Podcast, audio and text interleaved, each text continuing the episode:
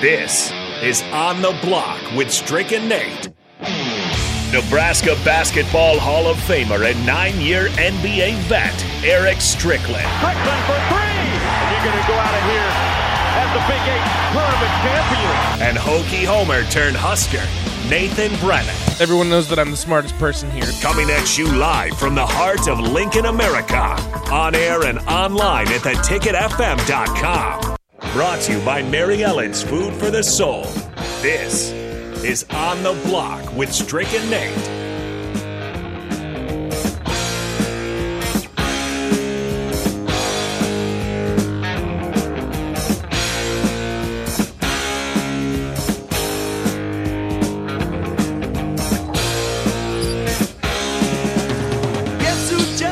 A very happy Wednesday, hump day to all of you. My name's Nate Brennan. He's the Husker Hall of Famer, the nine year NBA vet, Eric Strickland. You're listening to On the Block 93.7, The Ticket. 402 464 5685. Stuttering the text line, Honda of Lincoln Hotline. As always, we want to hear from you. You can also check us out on YouTube, Facebook, Twitch, Twitter. See what's going on here. Uh, we're both remote today. Rico is in studio. I want to take a second to give him and Nick a huge shout out. They've been manning the board all day, making sure that every show is still on air. And it, I think Rico and Nick are going to be hanging around for old school as well. I know that they're going to be helping out and filling in tomorrow. So I want to give a huge shout out to both of them. They have been absolutely awesome today. Again, 402 464 5685 Sutter Heyman text line, Honda Lincoln Hotline. As always, we want to hear from you guys because we're going to get right into it. Uh, Strick, a very busy, a very active day for the Huskers. Early signing period is about to come to a close. Still three o'clock. Matt Rhule recently uh, took to the podium, talked to the media a little bit. So uh, I want to go through some of the more recent recruits that have now officially decided that Nebraska will be their home. I know that we've been following it and tracking it all day, but these are the most recent ones. And I want to break it down a little bit. Do you want to play the fax sounder for the like three that we got over the last hour? Sure, let's do a, it. We have a great fax sounder uh, for uh, people that signed. So here, here we go.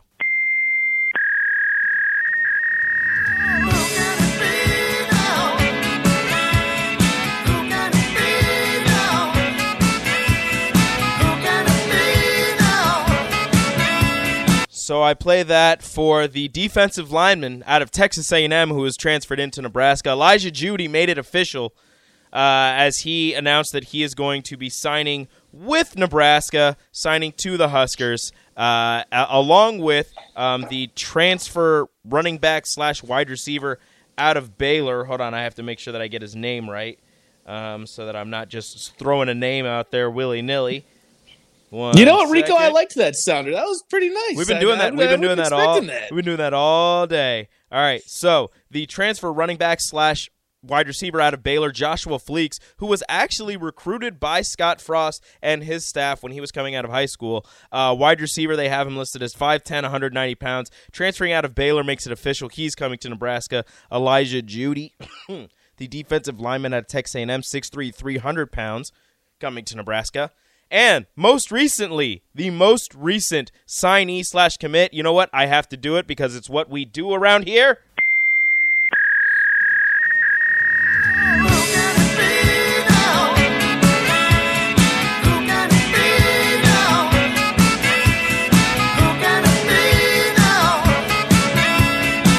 Vincent Carroll Jackson, a defensive line flip he was committed to Syracuse, was thought to sign with Syracuse, flips to Nebraska, six Gee! foot five, 270 pound defensive lineman coming to Nebraska via Harrisburg, Pennsylvania. Another Pennsylvania signee. Two signees. Is. The first two since 1999 for Nebraska Cornhuskers. There it is. I mean, listen. Let me let me speak on. Well, I, I talked briefly about that flip um, mm-hmm. in the mm-hmm. segment with Cluster Johnson, and and that was that was huge because um, you know, like I said, it speaks to Rhule going into his wheelhouse, right? But here's the one I really want to talk about: Elijah Jeudy. Elijah Jeudy, I think. Uh, one, I mean, there was a lot. I, I would say there's disappointment in uh, Ochaun Mathis. I, I, I can't even, you know, say that I would feel comfortable with him going anywhere higher than seventh round. uh, at the performance that he showed me. Just didn't really show me the ability to get off blocks. Um, his motor didn't seem to be as high as what I expected and thought. But Elijah Jeudy seems to be the perfect fit for the 335 defense that Tony White wants to run, right?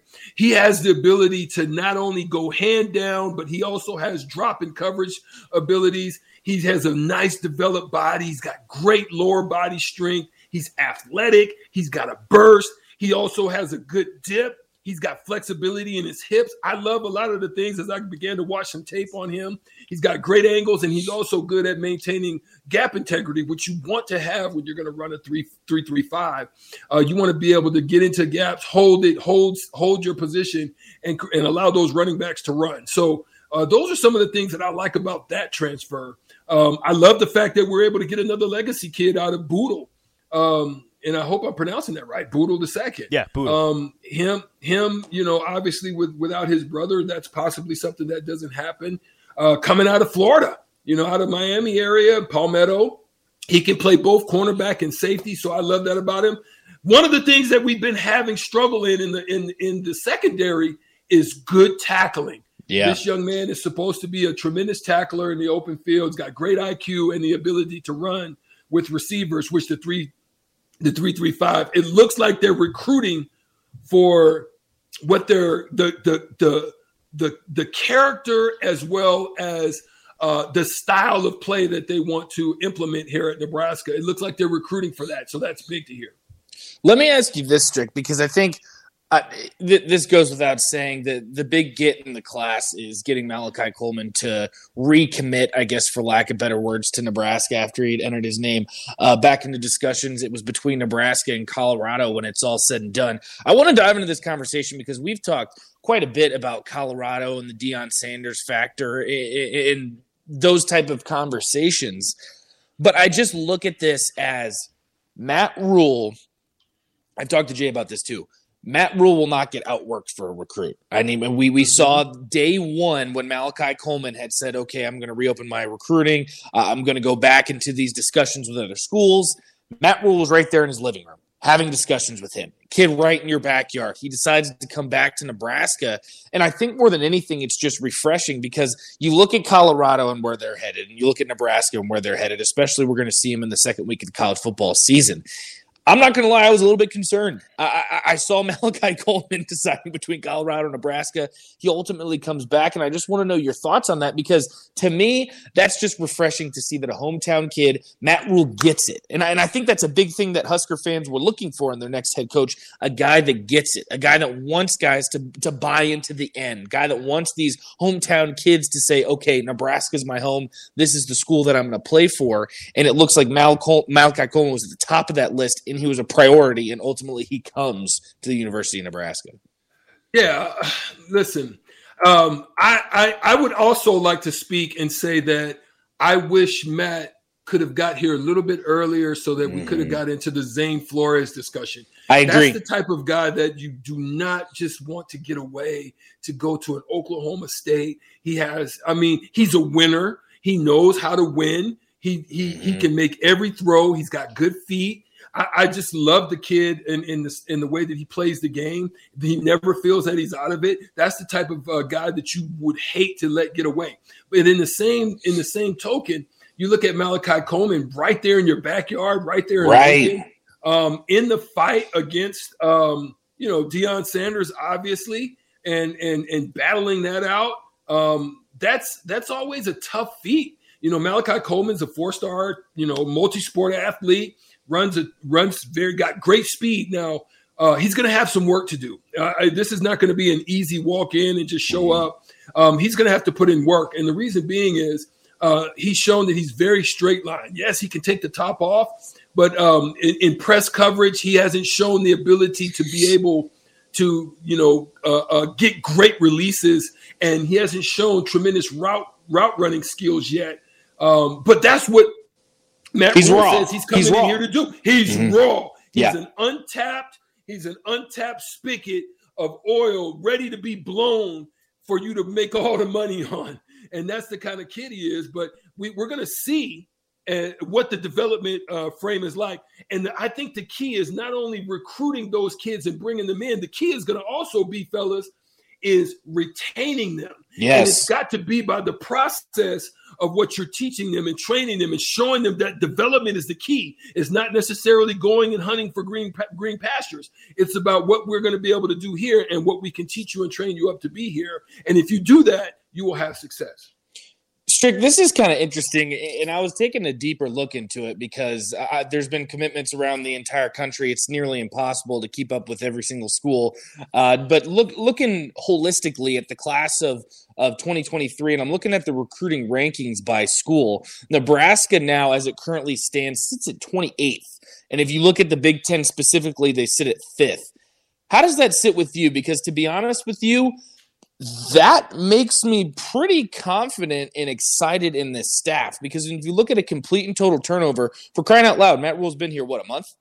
Yeah, and you're late, and you, you're, late you're to late. the party. You're late yeah. to all these kids, and you have to look at all these kids that had already yeah. decided they were going to Nebraska. There's so many moving pieces that have been happening throughout the entire season, and there's so much unknown. But when it's all said and done, I, I know that it's not over yet. This is our only early signing. There's still a lot of moving pieces, but as it currently stands, if you're sitting at 28th and 5th in the Big Ten, this is this is his first year. This is his first month recruiting at Nebraska. This has to give you some type of confidence moving forward.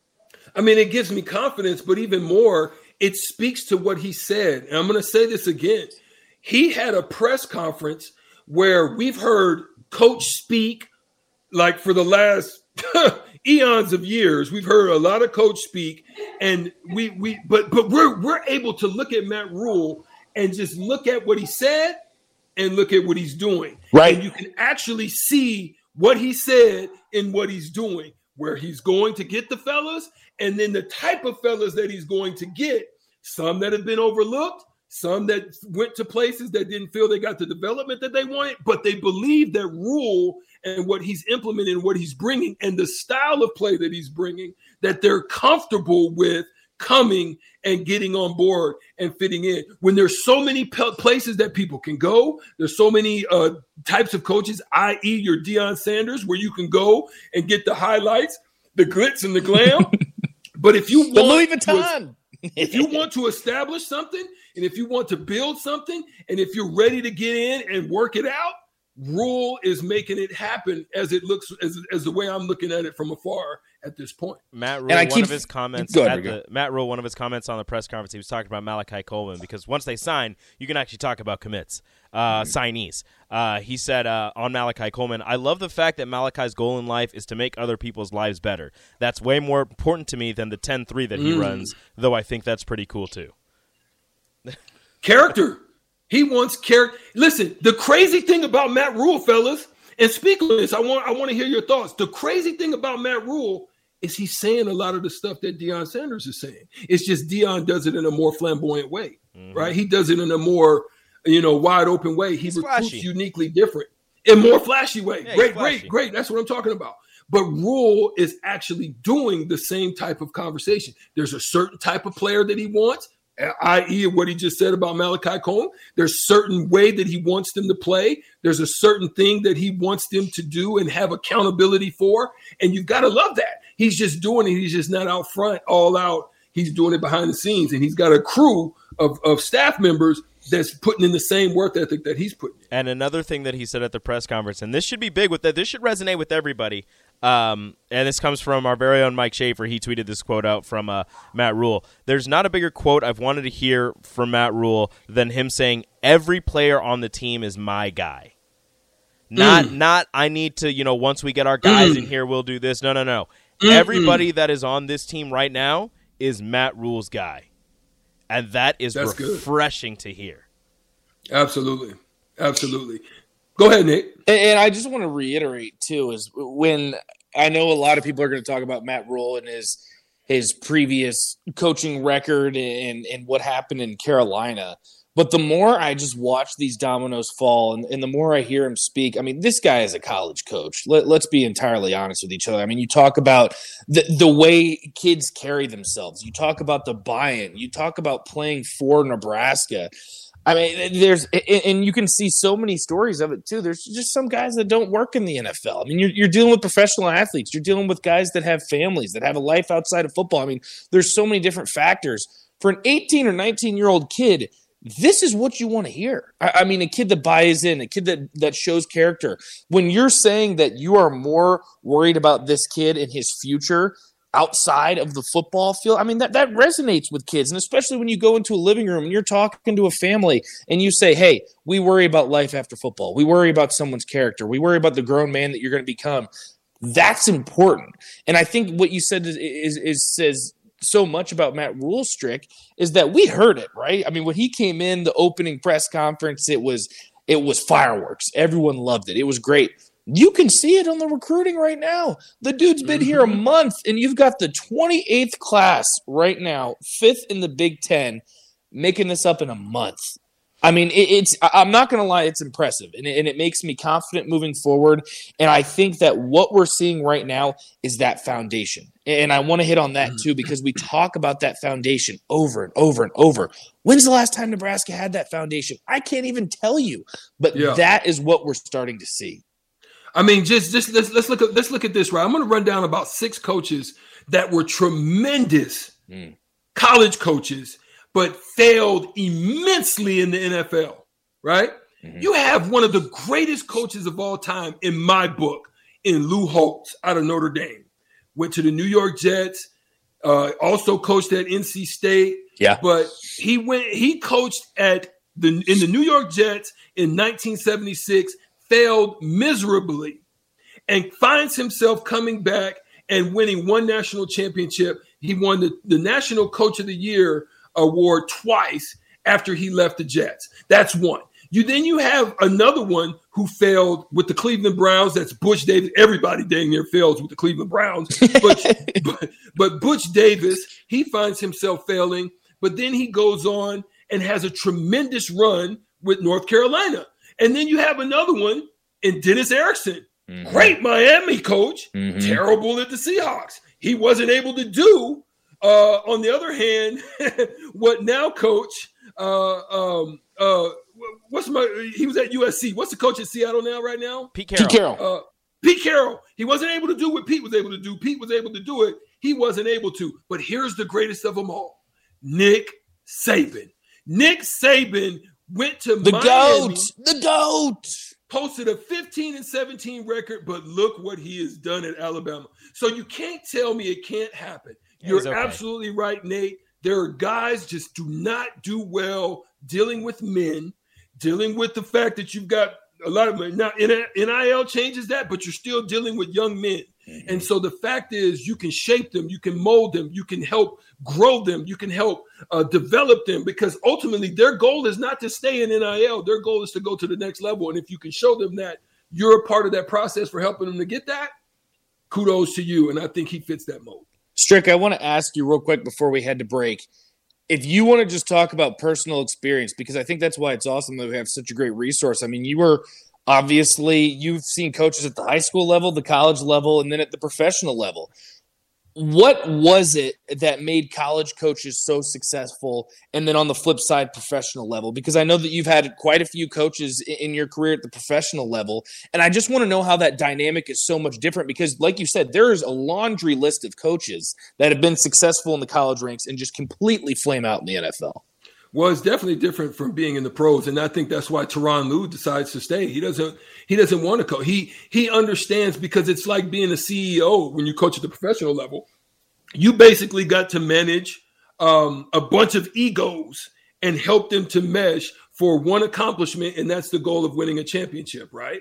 Um, that's what I, I, can say. The best vision of that was when I was with the Boston Celtics, where we had they were terrible prior to me getting there. Obviously, they had Rick Pitino. He's mm-hmm. one of them that that failed immensely in the Perfect. NBA. Yes. But so Rick Pitino was there. He had that same guys, the Antoine Walkers, the uh, uh, the Ron Mercers, um, and then the, the Paul Pierces.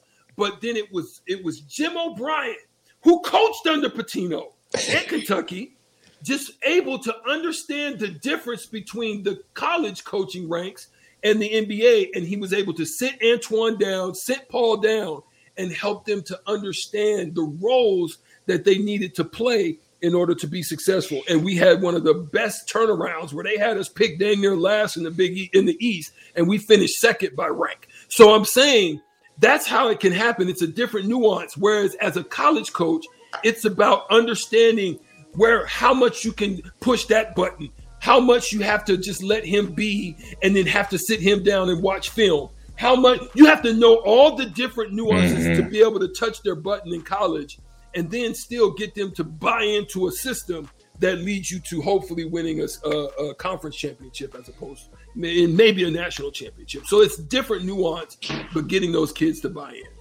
Yeah, and as, as we head out and go to break, we Travis and Lincoln Texas on the text line. I want to make it very clear: we're not comparing Matt Rhule to any of these coaches. No, we're just giving specific examples of guys that you know what great college coach that just can't coach the professional ranks. And there's nothing, there's not a knock on these guys. It's just the reality of it. And, and you can find so many examples.